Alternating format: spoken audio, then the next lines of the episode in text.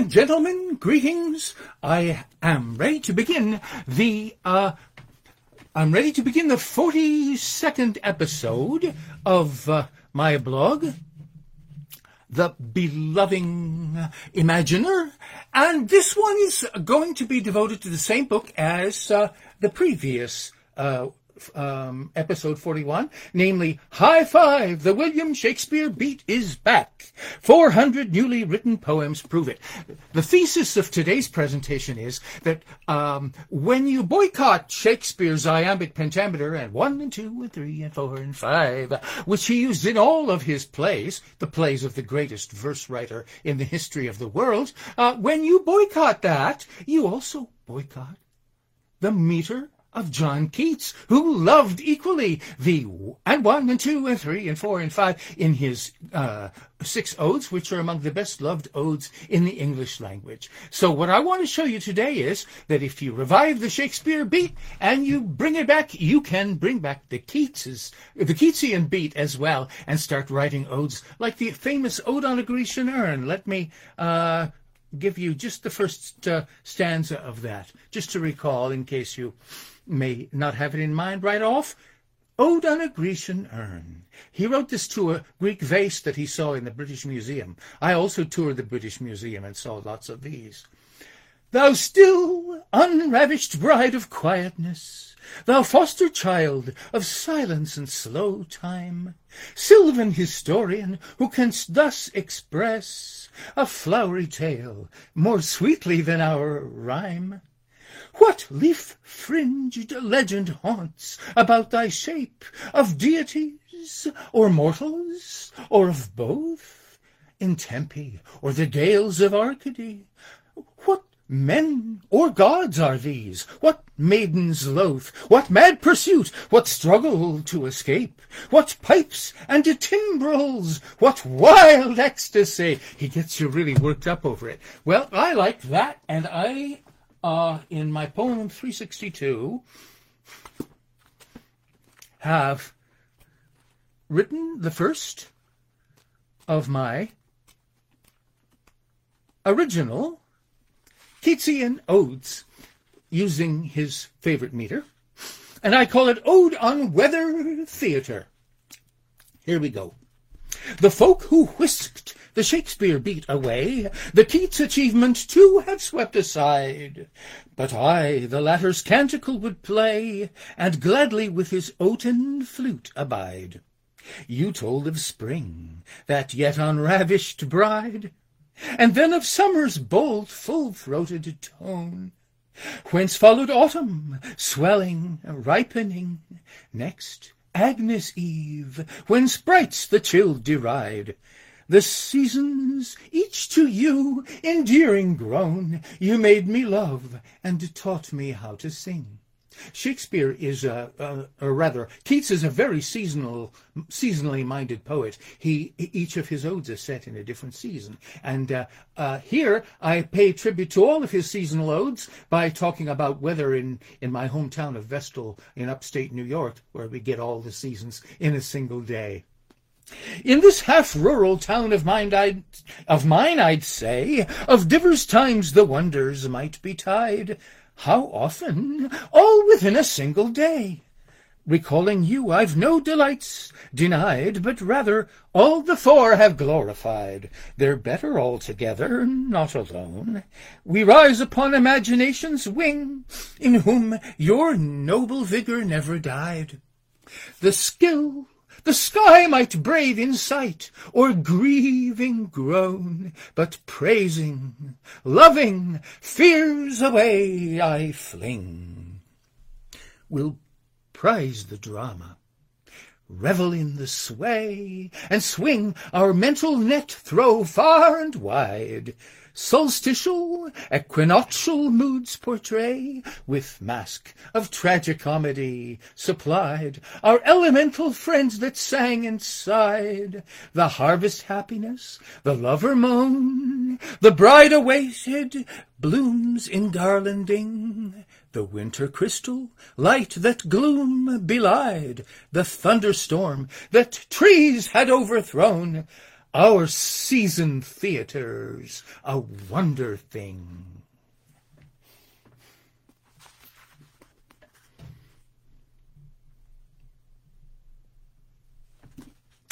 Now comes Ode on Verse Pedagogy.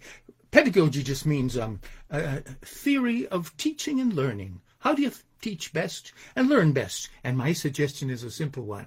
Don't just keep analyzing Keats's poems. Assign the student to write one, and you'll get much farther in a fraction of the time. Exaggerated veneration might be Jekyll, with a secret Hyde as well. Keats' Grecian Urn gets analyzed, all right, but holds the pupil captive in a spell. Beyond perfection, languid fate befell the hearers of the tribute who would try to emulate what couldn't be surpassed. One writer a contrasting tale would tell. If you should persevere, a bluer sky you'll see when you succeed and cry, at last!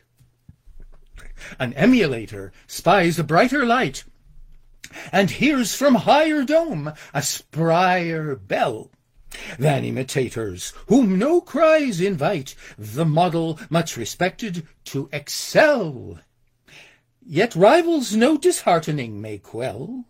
Fine goal in sight, you'll get there by and by. If grace of many trials be amassed, fierce drive the comrade athlete can impel to hear the hero maxim, do or die. The weary by the strivers are outclassed. If you would exercise a greater might and feel release from timid prison cell, recall that you yourself determine quite what heaven you imagine, or what hell? The ocean roaring heard in spiral shell, the daunting doubt of taunter will belie, and conquer what aspersion might be cast. It is an inner sea where echoes dwell, that hugely amplified in ear imply the blood rush of your heart. Friend, that is vast. In other words, if starting out to imitate and rival Keats in Ode's writing, you're suffering maybe a little lack of confidence, think about that seashell that supposedly duplicates for you the ocean sound. It doesn't duplicate any physical sound of oceanic water. What you're hearing is the sound of the blood rushing in your ear, greatly amplified through the echo chamber structure of the shell. That's an amazing, wonderful thought. It means, in other words, that they told you that the sea was in the shell. The sea is not in the shell. It's inside you. That's a power thought. And now let's try something a little different. I call this one Ode on Words New Wrought. Along with words recaptured from the past, I favor those that we today invent. In language, let them have a chance to last, like those that we revived with fond intent. New feelings may arise, new words are meant, to give them shape within a word-song tune, and each may, by itself, an artwork be. A new embodiment may, too, be lent to just emerging thought, a concept boon, an aid in gaining versatility. To buy a word-song book, or read one through, from start to finish, I would have to say, is not a thing that people often do, and that may be a problem. Thus one day I felt I needed to invent a way to ease transition, prelude made of prose, a vehicle superb to introduce, in format of a blog, what might convey familiarity, and if a reader chose to try the facing page, it might unloose imaginative freedom in the mind. The reader might a hearer come to be, and in the versing that the folk would find a lust arise for verbal melody. A bagatelle, borrowed from the French, refers to music we would entertaining, light, or sprightly call. I blent the word with blog in blogatelle, to mark an innovative genre. See? I made a trendy entry, after all. My new named blog would cast a lyric spell. I looked up blogatelle on internet, and I discover I am cited as one of the new users of the new word. Omnipotent? Now here we have another new word I'm about to invent. Omnipotent, omniscient, we've heard. All-powerful, all-knowing, one is told. Describe the Lord Almighty, each a word well-known. Yet I decided I'd be bold, a novel term I in a work inscrolled, to help describe a potent Sufi thought I much admired of Ibn Arabi, a novel world of thinking he'd unfold, when omnifingency to mind he brought, with great significance for poetry. Essential being never can be known, but by imagining be partly caught in glimmer, gleam, and fragment, random thrown about the universe, we're rightly taught by our imaginings, and these alone. We live in an imagined world, a dream, that being, ultimate being, what's called God, fashioned with a poet's sigh, a lover it had solitary grown, so worlds in its poetic breath would teem, where creatures would return the love brought nigh. This is Sufi thought of Ibn Arabi that I borrow from. He thinks that not only did God breathe life into Adam, God was a lonely lover, and he heaved a huge melancholy sigh, but it was the sigh of a poet, the all-imaginer, the omnifingent, and in that all-imagining sigh was the power to give life to those creatures whom he imagined as being worthy to love and to love him back. We call it Lord, this all-imaginer, and of that Lord will ever be a part. The omnifingent, so I would prefer to name it, one imaginative heart, are it and we, imagining's the start of poet wisdom. In its likeness made, our soul and source will both remain unknown, the world's one love song. Our poetic art will burdens of the lover god unlaid, and thus returning love, we're not alone.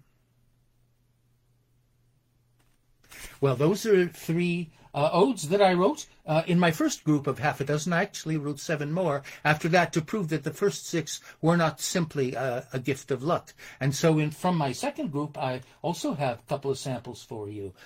Poem 376 is called Ode on a Shmurah Matzah. Here, I turn from Sufi thought to Jewish thought. Shmurah means preserved, watched over, kept, secure, protected, guarded, observed. Shmurah Matzah is made in a super primitive style for absolute fidelity to the way the ancient Jews made them when they were in a super hurry to get out of Egypt. And so I was sent one when I got COVID.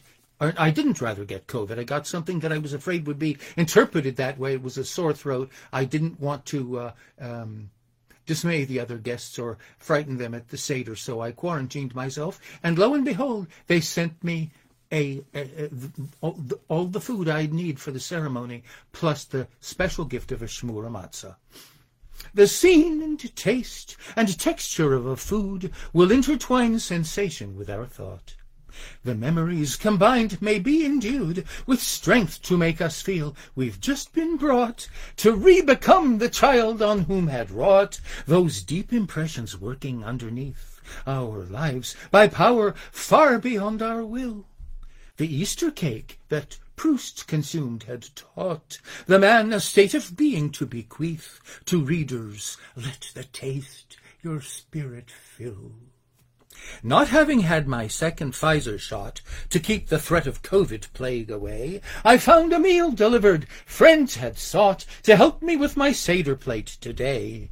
First night of Pesach, Major role would play the guarded matzah, watched unleavened bread, remindful of what fleeing Jews would bake and had to eat in haste. My gift will stay, a presence in my memory, I said, a treasured lesson I from this will take.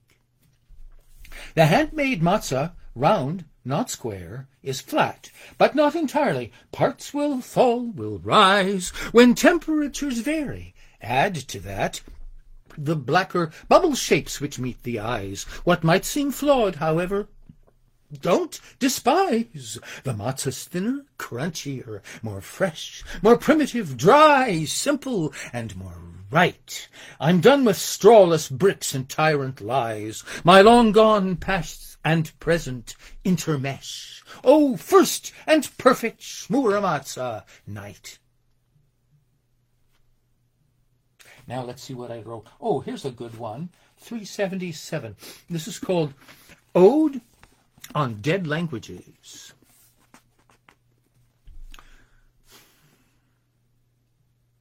Free versers all, when Shakespeare you're ignoring, you also, did you notice, veto Keats. All classic meter banished, such outpouring of passion captured in iambic treats, from prosifier's work no hearer greets. You're really keen on classic kinds of writing, I more than once have recently been told. What's classic in my versifying feats? Dead language, as if Latin I were citing. Since metric form is lifeless, it is old. The charms of work that's earlier are slighted, when Rumi is removed from all we know of sweetly metered music, unexcited and cold, we cannot feel the spirit glow. The dark-voiced ocean, its Homeric flow, abandons, tidal rhythm gone, rejected. No six-beat dactyl surges on the shore. My castigating tones get boring, though. Instead of noting what has been neglected, I'll tell you something lovers can adore. Write books of interviews. You choose a poet, say Keats or Shakespeare. Learn their metric lore and then apply it well. Before you know it, a sudden rush of life-blood you'll restore. In Shakespeare, Songs 154, I answered with my own. The Bard of Avon on facing pages heard my bold replies. West-East Divan presents one mentor more. In Persian versing Goethe proved a maven. We traded poems, I, decision-wise.